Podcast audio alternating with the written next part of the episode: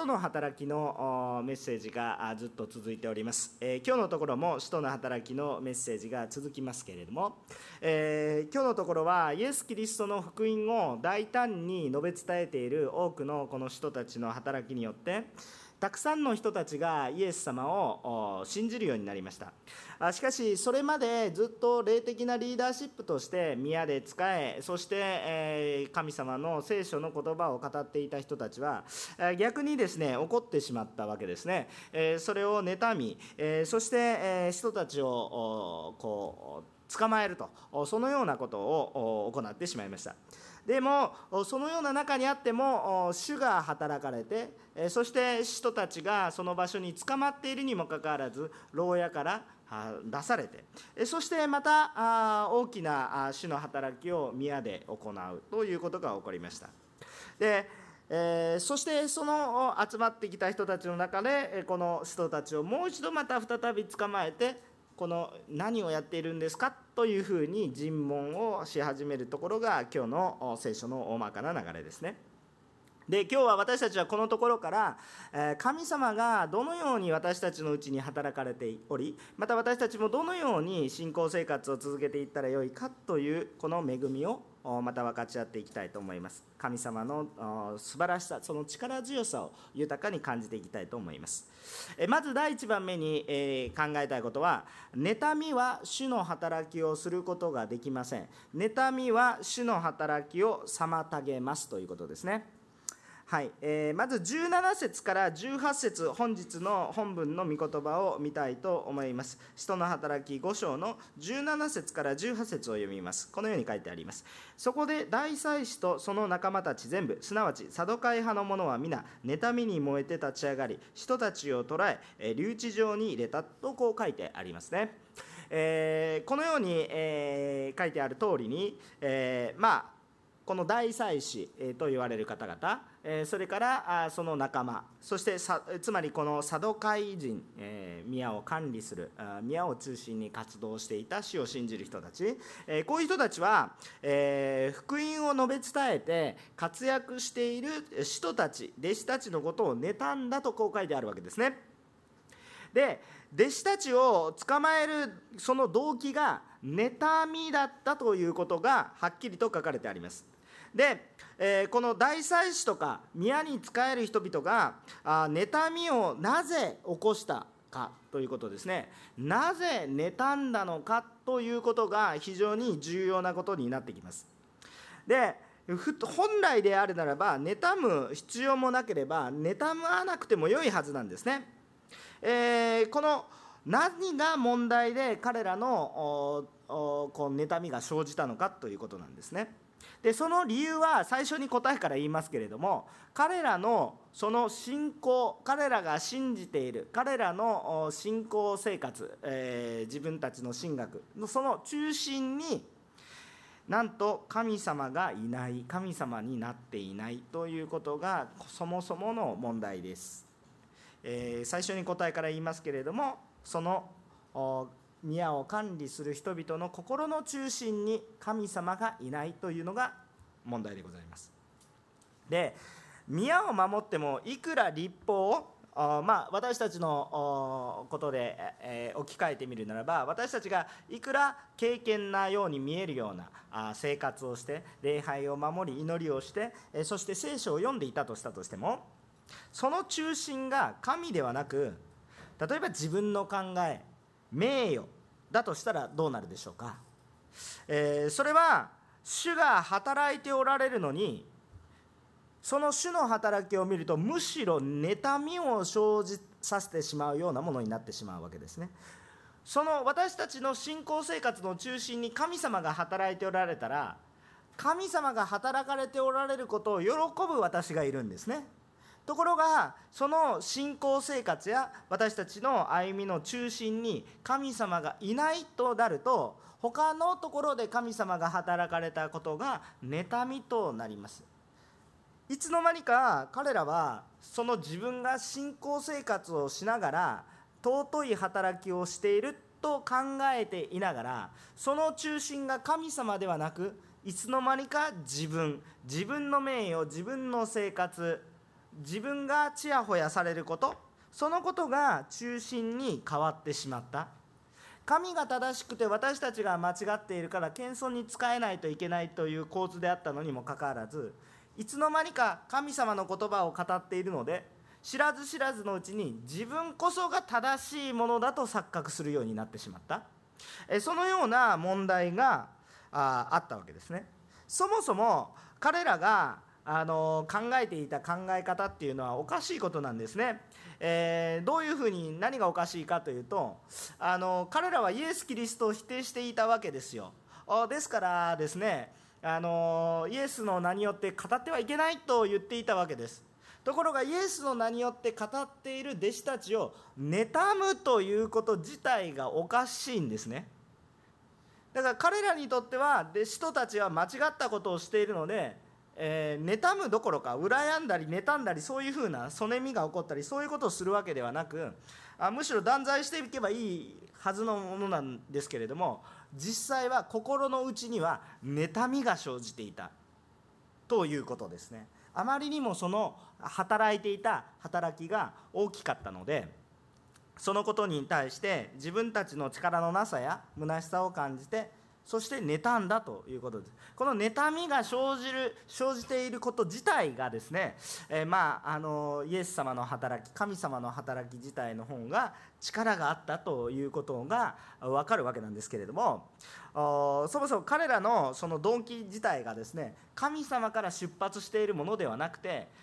彼らのやっていることが彼らの感情であり、またその動機は妬みだったんだということを私たちが覚えるべきでありますね。いくら宮を守っても、いくら律法を研究していても気づくことができない、それがそうこういうような妬みの問題でございます。で、確かにイエス様も大きな働きをされた後は人々の前を去ってですね、静かなところでよく祈られました。多くの人を癒された後、例えばガリラヤ湖を渡りましょう、一人で寂しいところで山で祈っておられた、朝祈られた、そのようなことがたくさん福音書には記されています。えー、多くの人々がわーっと熱狂的になっているから、それが真理だというのは確かに早計、早い考えですね。えー、早まった考えかもしれません。人々がわーっと人気があるからこそそれが真理かと言ったらそうではない。集団心理というものもあったり、えー、ですから真理がどこにあるのかというのをちゃんと見極めなければいけないことなんですけれども、しかし彼らがこの大祭司たちがやったことっていうのは何かって言ったら、そのように真理を見極めようとした働きではなく、聖書は彼らがやったことは妬みだとはっきりと書いているわけですね。ですからあこのことはそういうことを言ったとしても全部後付けの理由で、結局そのような周りのきらびやかなさまざまな理由を、理論武装を全部破壊していくと、結局残るのはそこに妬みなんですね。でこれでは神の働きをすることができるどころかできないどころか妨害してしまう、そのようなものになってしまうということなんですね。私は神の働きをしていると言いながら全く別のことをする、知らないというよりもっと妨害的な働きをしてしまう、そのようなものになってしまいます。で私たちもこの妬みに気をつけなければいけません。えー、なぜならば働きの中心は私ではなく神様ですということなんですね。で主の働きっていうのは主が主人です。まあ主の働きですから当たり前の話をしております。ところがなぜこんなことを何回も何回も言っているかというと、人というのは弱いもので、錯覚しやすいもので、勘違いしやすいもので、一生懸命主の働きをしていたり、生活が順風満帆であったら、さも自分は人より偉いとか、さも自分は正しいことをしている、もしもしかして自分は清いものだ、他の人が間違っているというような錯覚、私はそんなことを思いませんよと思っていたとしても、誰にも言わなくても心の中で生じていれば、それはもうすでにその妬みに陥っているということになってしまいます。ですから私たちのこの問題は一体何か、そのようなことに陥る可能性がある。どんなに御言葉を読んでいたとしたとしても、どんなに礼拝を捧げていたとしたとしても、その中心に神様がいない、そのことは私たちに対しては妬みが生じてきてしまいます。私たちの横で他の教会がたくさんリバイバルしました、わあいいですよ、私たちも一緒にやってるのになんでみたいな、そんな風になってしまうとですね、それはおかしいんですね。それはもう全体の行動の教会全て神様が行われている主の働きっていうのを見ることができていません。もちろんその教会が祝福されたら私たちも祝福されたいと願うこと自体はおかしいことではありません。しかしあの教会はおかしいとか言い出したらね、これはもう妬みです。全然違うことですね。もっとあその教会が発達していけば私たちにもいいことあるんじゃないですか、ね、たくさんのことを学べるんじゃないでしょうか、ね、本当に、えー、隣の本当に、えー、隣人が祝福されることをですね、私たちは喜んだらいいわけです。しかし人間のこの心の中にはその妬みという、えー、そういうものがあるんです。皆さん週刊誌にですね、人が活躍したことしか書いてなかったら週刊誌が売れるんでしょうかって言われたら、残念ながら多分売れないかなと思います、えー、こうなんかあスキャンダルがたくさん載ってるから売れるんですね。まあこういうことを言うと私はまた怒られるかもしれませんけれども、しかしですね、えー、このよそのようなことがですねありえます。人は人の不幸を喜んでしまうような妬みというものが心の奥底にあるんだというのを正直に認めた上で正直に認めた上でしかしその妬みでは主の働きはすることができませんよということを知らなければいけません。ですから悔い改めが必要ですね。覚えておきたいことは、主の働きを担うのは妬みではできません。もし私たちが妬みを感じたならば、その時にあ自分の心は暗いな、やばいな、そのようにですね思って自分を自己卑下することではなくて、まあ、そんなことは初めから分かっているので改めてそこを自己卑下したところで何も変わりません。そうではなくて、妬みを感じることって皆さんあるでしょう。仕方がないじゃないですか。怒ってしまうんです。でもその時は感じたそのままに動くのではなくて、いいですか、その妬みを感じた時ほど悔い改めるサインですね。そのネタ仕方ないじゃないですか。自然現象のように妬みが起こるんです。なんで私はダメ、あの人はこんなに素晴らしいのになんで私は、なんていうそういう考え持ったことのない人なんてほとんどいないと思うんですけれども、それを生じた時になぜその妬みを感じたのかということを覚えながらね、その妬みが悔い改めのチャンスだと覚えておいてください。で、妬みが生じた時にはあ悔い改めることをね、えー、心がけていただいて、中心にあ私が中心になっていたんだ、神様を中心にしましょう。悔い改めるチャンスですから、えー、どうぞそのサインを見逃さないように。あその問題は妬んでいることに気づいていないことが問題なので、えー、そのことに、えー、気づかされる私たちであると幸いかなと思います。妬むと主の働きはできませんよということを覚えてください。にばんめに皆さんと分かち合いたいことは何かというと、主の使いが、つまり聖霊が、また主の天使が私たちに命の言葉を語らせようとしています、えー、主は私たちを用いて命の言葉を語らせようとされていますということを分かち合いたいと思います。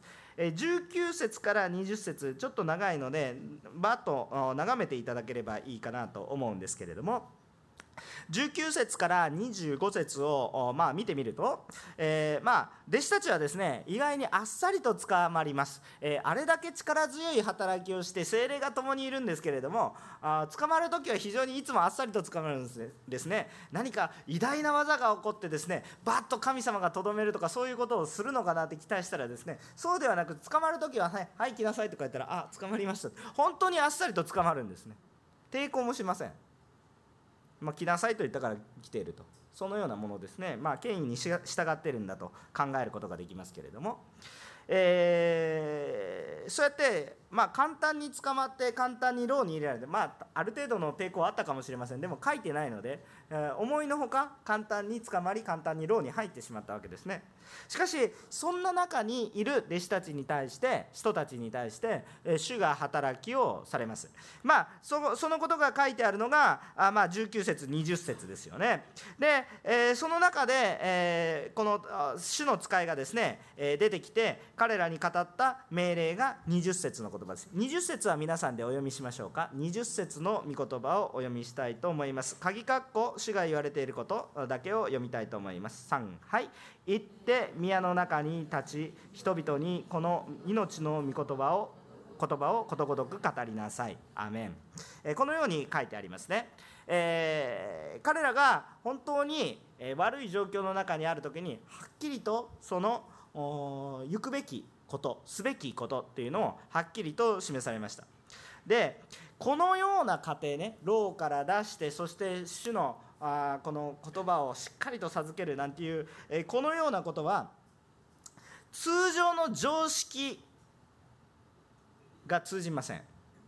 えー、通常の常識が通じません。えっと、よく考えてみてください。よく考えてみてください。えー、今捕まって牢に入れられたんです。牢には門番がいます。牢を守っている。まあ今の言葉で言うなら看守がいますね。えー、それを見張る者がいます。時代が違います。もし見張る者がそのものを逃がしたらどうなるんですか。責任を取られます。看守を辞めさせるぐらいの話ですか。今の時代だったらそれぐらいでしょうね。辞表を提出それぐらいでしょう。あ、当時はどうでしたか。そうじゃないですね。命がけですよね。門番はその門を守ることが、死守しなさいなんていう言葉がありますけど、死んでも守るぐらいの感覚ですよね。時代が違いますから、もしそれを破ったり裏切ったりしたら命がかかってきますよね。そういう時代ですよね。えー、その中にあるのにも、この後のこの一連のこのにじゅうご節までの流れを見てみると、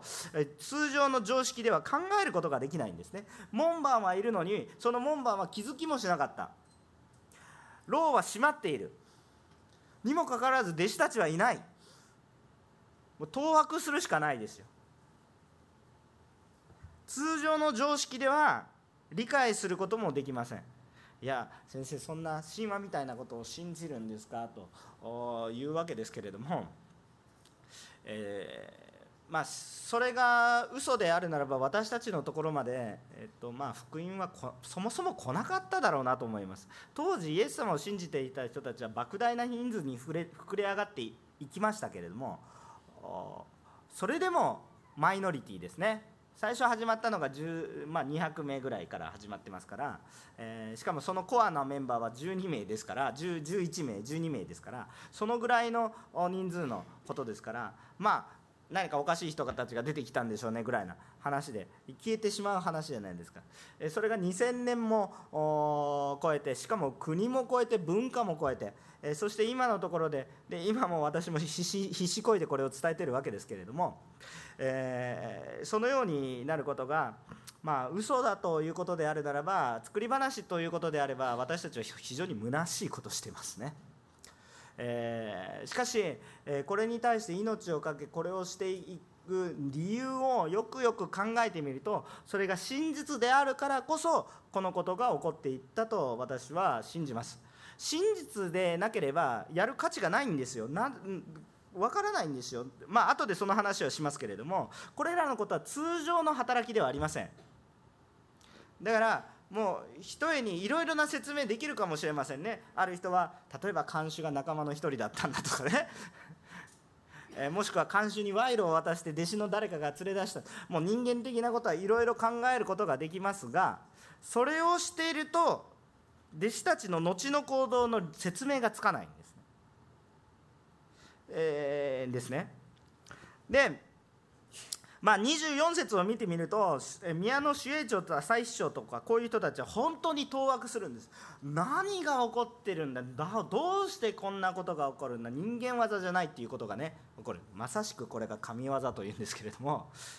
えっと、神様の技が起こっているので、それをもう頭のいい人たちはもう理解することができないわけですね。で頭が良くなくても理解することができません。で、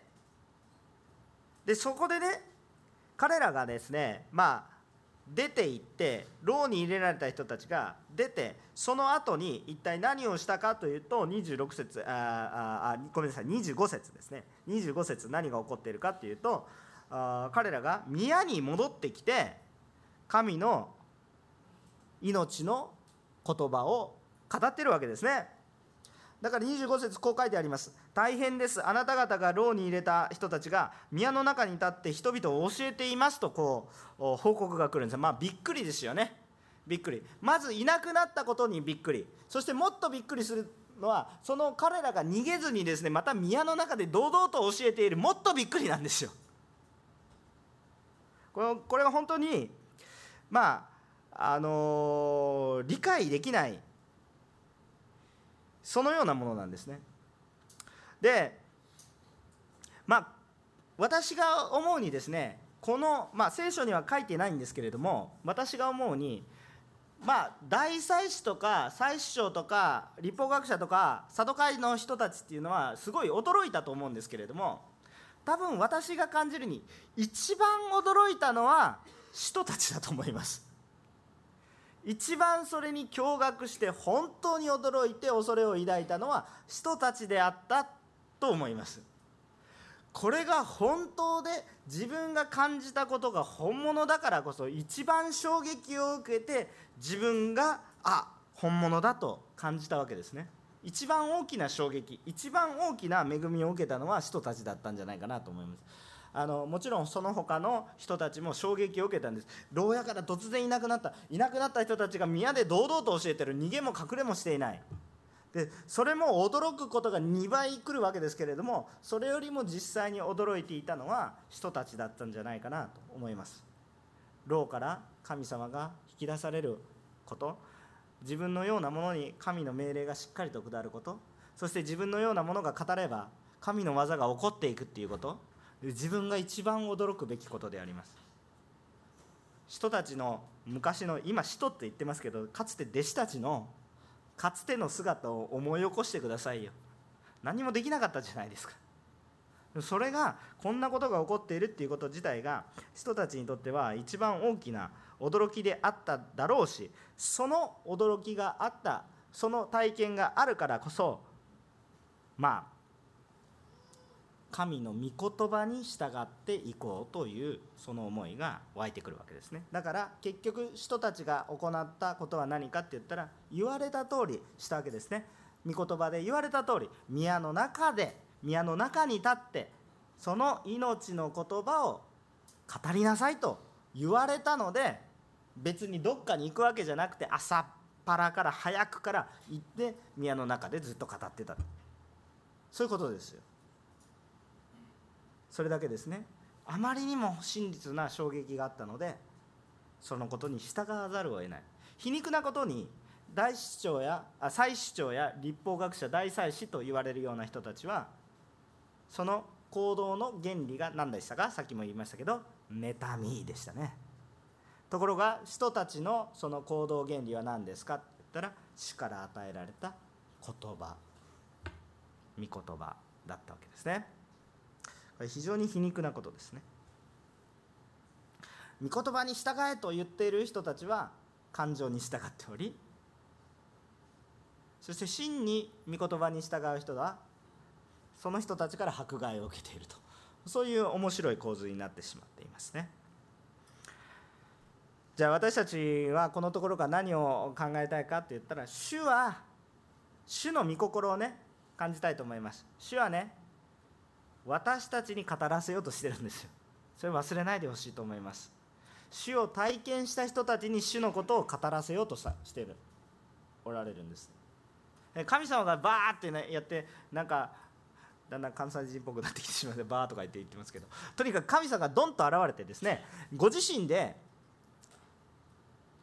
こう天から声をかけてですね、一人一人もこう変えていったらいいじゃないかと。神様がされる、主の働きの主人は主です、じゃあご主人様勝手にやってくださいじゃなくて、主の心はどこにあるのかっていうと、私たちを通して語らせようとしている。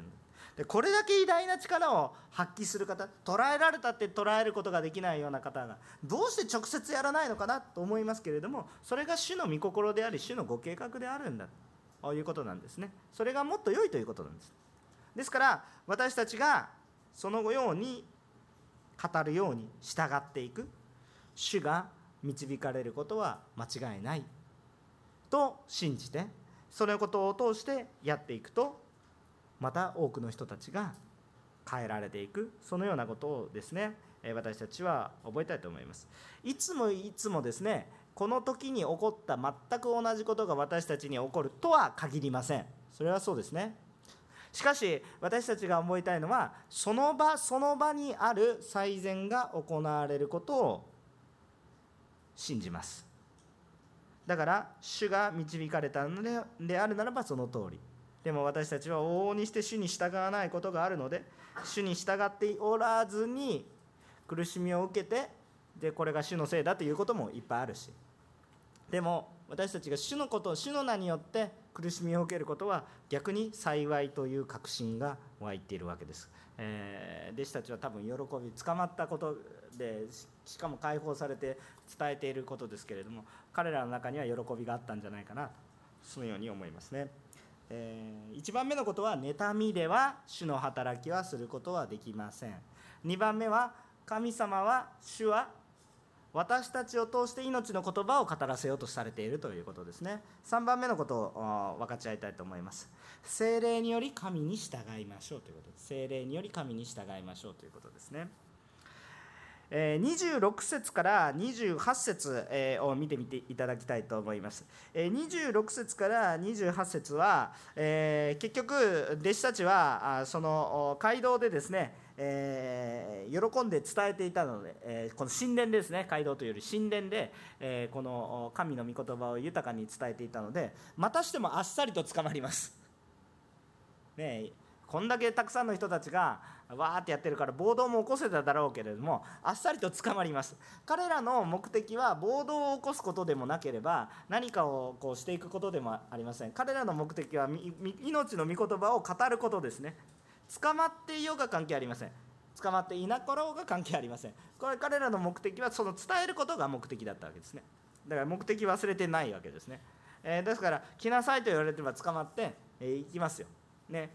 またまた捕まるんですよ。何のために脱出したんだとか思いません皆さん。これこれ 何, 何もぼーっと読んでたら、へえそうなんだと思うかもしれませんけれども、あ皆さん最近最近じゃないちょっと古いですけれども、あいろんなドラマとか、あその映画とかいろいろありますけど、なんか脱獄するドラマとか映画とかって結構流行ったりもしたんですね。どうやっていかに脱獄するかみたいなね、えー、そういうのがね流行ったりもしました、えー、なんか脱出する、そのダンジョンを攻略するみたいな感覚で、えー、こう流行ったんでしょうか。あ皆さん脱獄は良くないことことです、えー、とけれども、なぜそんなものが流行ったのかって言ったら、それ何か困難を乗り越えるみたいなイメージがあるからですね、えー、それを思って流行ったんだと思うんですけれども、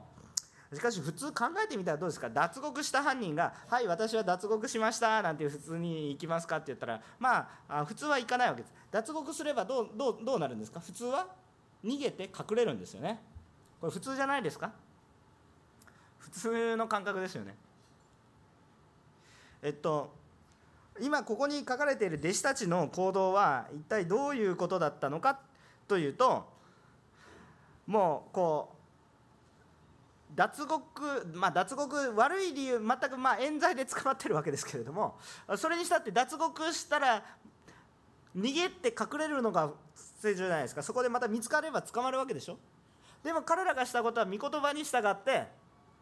堂々と彼らの本拠地に行ったわけです。神殿に行ったわけです。神殿とは彼らがいつもいるところです。つまり捕まえた人たちの張本人がいるところです。そこに行ってわざわざイエスの名は素晴らしい、イエスは救い主だって言って語ったわけです。命の言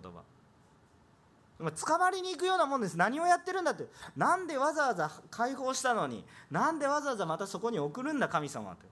ね、一時期隠れていなさい、そしてまたそこでは働くことができませんからぜひ地方に行って語りなさいなんていうのだったら、非常に人間的に理解できることです。わざわざ宮の中で語って捕まって、えー、わざわざ神様が不思議なこの人間では理解できないような技を通して脱出させたのに、神様の言葉はもう一度宮で語れっていう話なんですよ。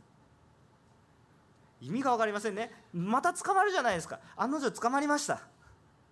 すぐ捕まってしまいました。でそのような状況の中にあったわけですね。で結局彼らは議会に引き出され、もともとのもともとの通りになったんですよ。もともと彼らは牢屋から議会に引き出されようとしてたんです。ところが神様はそれを牢屋から強制的にもう人間技じゃない技で出す、出させて、誰も気づかないうちに出させて、で結局議会に行ってるんですね。神様が効率的な人だったら意味ないじゃないかと思うわけですよ。でその間なされたことは、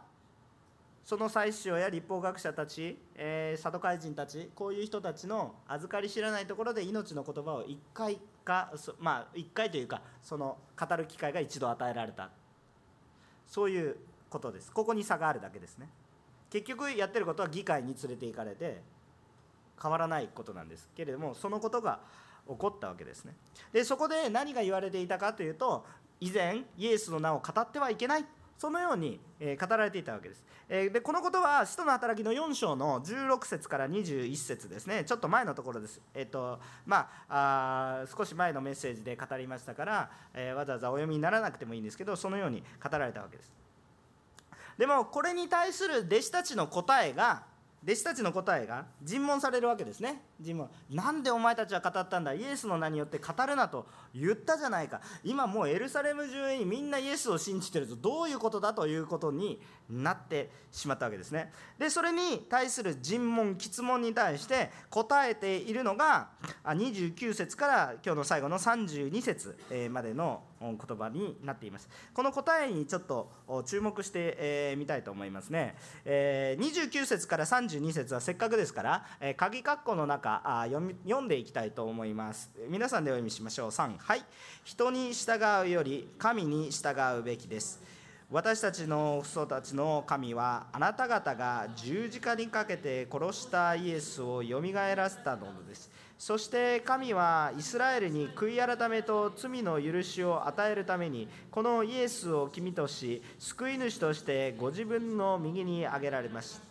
私たちはそのことの証人です。神がご自分に従う者たちにお与えになった聖霊もそのことの証人ですと、このように書いてありますね。で彼らは以前と同じように、ペテロですね、ペテロとその弟子たちは以前と同じ、前回の使徒の働きのよん章と全く同じように何と答えたかって言った、言ったら人に従うよりも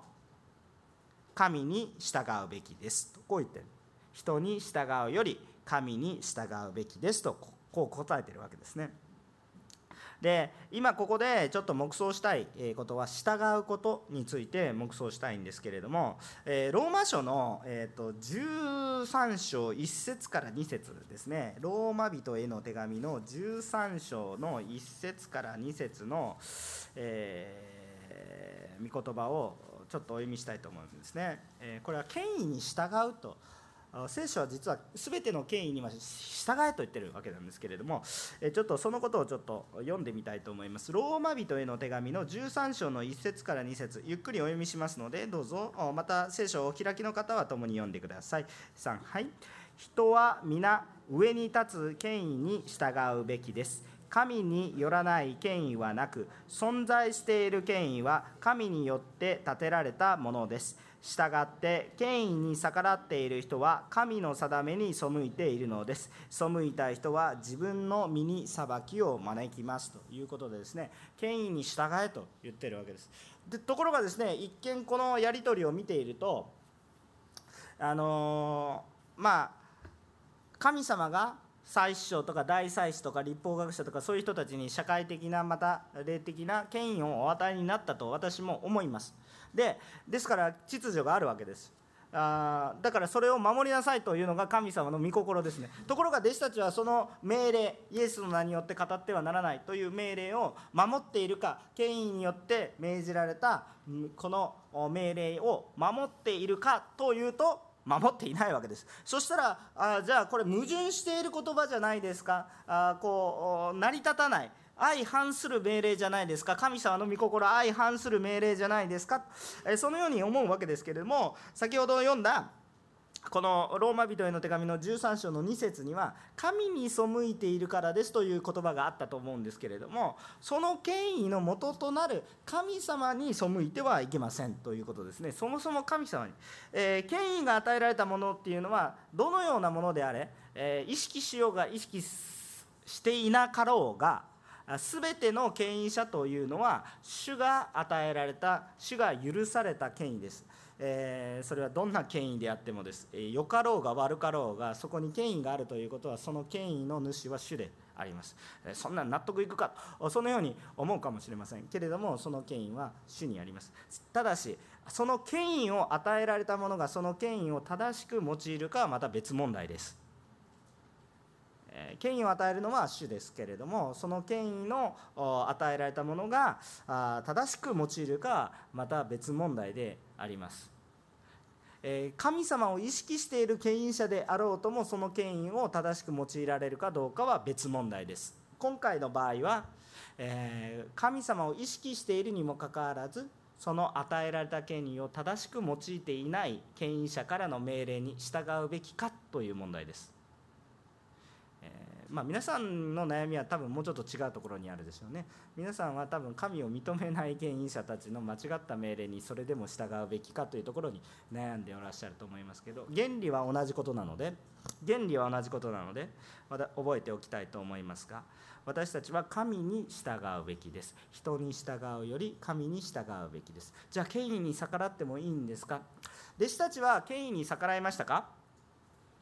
弟子たちは権威には逆らわなかったんです。捕まえられる時に暴動を起こしましたか？暴動は起こさなかったんです。暴動を起こせる力はあったでしょう。だってそこに何万人って人がいるんですから。弟子たちの言葉を聞く人たちが、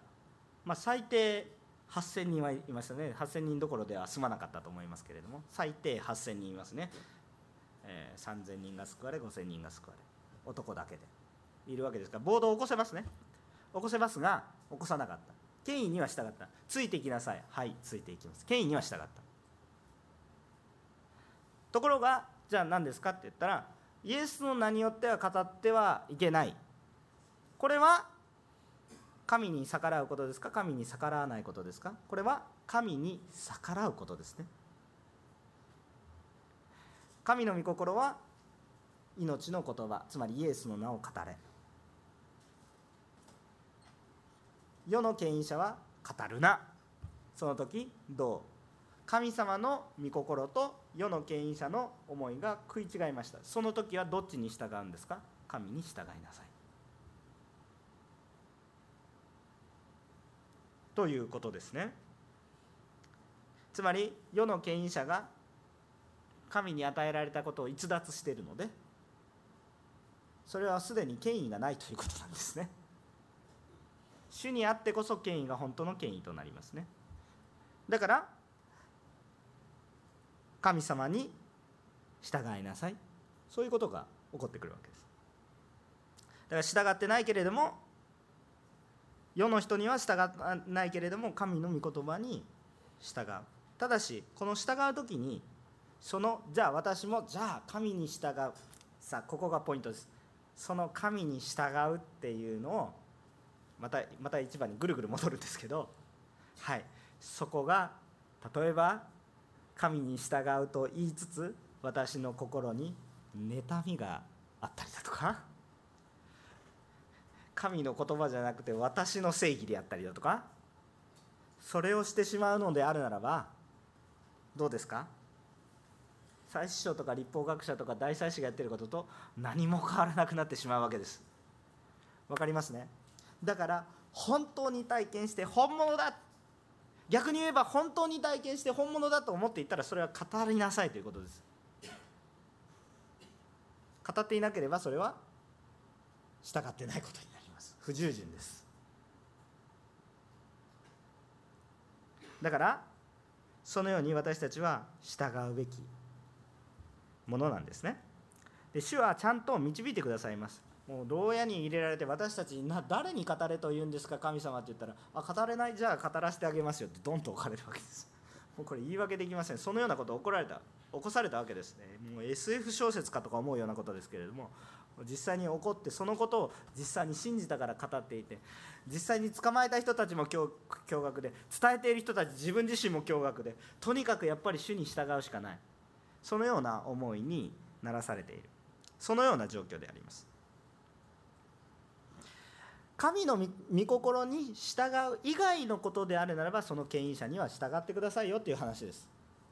分か、分かりますよねこれね。あのそこの上に建てられたあの上司がですね、私の気に入らない、え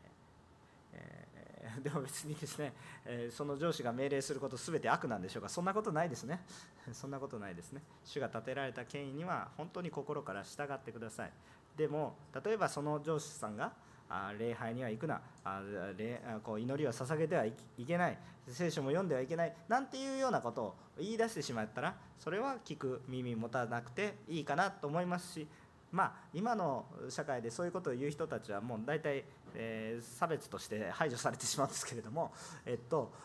そんな上司は少ないかもしれませんけど、もしそのような中で苦しんでいる人がいたら、それはあ神に従ってください。でもそのその他のことについてはね、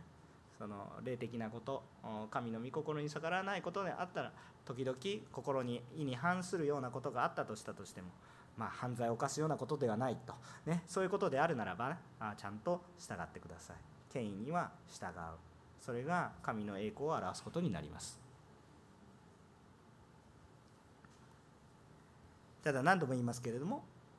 人に従うより神に従うべきです。だから重要なのは、皆さんと神様との関係が本当に重要になります。で、さんじゅうに節にも書いてあったんですけれども、聖霊が聖霊ご自身がそのことの証人なんですね。本当心強いです。で、私たちが一生懸命やろうと思ったら、うわしんどいなと思うんですけれども、その証人、聖霊ご自身が神様が真実であるその働きの証人です。その証人です。私たちは本物を伝えていくものでありたいと願います。嘘はついてはいけません。作り話もダメです。誠実にいきます。証というのは、あったことを見たことを聞いたことを語らずにはいられませんという話です。自分が体験もしていないのに、自分が経験もしていないことをバーバーバーバーと作り話のように語っていれば、それは神の権威を恥ずかしめるものです。自分が経験したこと、私は救われた、私は癒された、癒されたんだったらだったら恥ずかしくなることはありません。そんなこと誰も信じてくれないから言うべきじゃないです。でも、もし皆さんが癒されたんだったら、癒されたと告白してください。私は祈ったけれども癒されなかったんだったら、そのままでそのまま告白してください。それが真実だからです。しかししかしその心の奥底に、私たちが主ご自身を求めているか、その中心に主を求めていることなのか、それともまた別なものなのかっていうことは気をつけてくださいね。で、本当に、えー、そのことを思いながら、私たちも主に従っていくものになりたいと思うわけです。弟子たちはどうしてまたそのところに行くことができたんでしょうか。わざわざ捕まりに行ったようなものですね。どうしてそのような働きをしたんでしょうか。それは従わざるを得なかったんです。それは無理やりというよりも、喜びを持って、そこに行ってまた捕まっても大丈夫ぐらいの感覚です。わか、わかりますか。これが一回捕まって出されて、どうして同じことを繰り返してまたそこのところに行ったか。そのところで捕まっても絶望はない。そのところに捕まっても主の御言葉は語ることができる。状況にかかわらず、主の言われたところ、主はどこで語られと言われたか、田舎で語れとは言ってなくて、まあ、田舎で語れと言われる時もありますけど、この場合は主の宮で隠れる、逃げるんじゃなくて、隠れるんじゃなくて、逃げも隠れもせず、ちゃんと語りなさいと言われたわけなので、それを語りました。えっと、私たちもこの働きを本当に、えー、励ましとして受けたいですね、えー、今の時代が良いか悪いか、聖書の御言葉を語りにくい状況というのも、皆さんの生活の中ではあるでしょう。家庭の中ですらそうでしょう。神様はいるんだよ、へえよ、そんなわけのわからないものを信じてるの大丈夫ですかとかねな, なんかね言われて、あのですね、私たちも常識持ってますよ。だから常識にとらわれることもあるんですけれども、全て常識で考えたら、私が命があることが非常識です。なんかね、もう 常, 常識から生まれてくるんですか、命が。分からないです。どっから命生まれてくるのか分からないです。細胞分裂することは理解できます。でも命があるのは理解できません。人格があるのは理解できません。霊的なことも理解できません。効率を求めていけばね、なんか栄養だけ与えてたらいいんでしょ。今日食事をすることだって無駄ですよ栄養が入ってればいいんでしょ。でもそれで人の人格が豊かになるから、そうそうじゃなくてもっと貧しくなっていく。おかしい、わけが分かりません。わけが分からないけれども、目に見えないところに真理があります。そして私たちには命があって、私にも人格があって、魂があって、目には見えないけれども目には見えないけれども神様はいてくださって、目には見えないからこそ聖書を与えてくださって、ちゃんといるよって教えてくださって、で今日も私たちを励ましてくださっています。だから私たちはこの主を中心にして生きていく。主がいなければ私は本当に理解することができない。自分も理解することができない。だから主との関係で、この主が私たちを通して命の言葉を語らせようとしている、この今日の聖書の箇所をお読みになられたと思うんですね。宮の中で主の御言葉を語りなさいとこう言われました。神様あなたが語ればいいじゃないですか。そうじゃなくて弟子たちに語らせたんですね。だから私たちも同じように語るべきところがあり、主を明かしするべきところがあると信じます。えー、先週は捧げ物についてのメッセージですけれども、先々週、それからその前の週、ずっと御言葉を語りましょうっていうメッセージでしたね。でも清さを守ってくださいねっていうのがサンドイッチされて、今日も清さを守ってくださいねってサンドイッチされてるんだけれども、結局は何ですか、御言葉を語ってください。皆さん御言葉お語りになられましたでしょうか。きっとね、何かしら主の助けを感じられていると思います。もうこれは本当に自信を持って言います。主を語るときに主の助けはあったかなと感じていると思いますので、どうぞ皆さん主に従うものであっていただければと思います。お祈りをしたいと思います。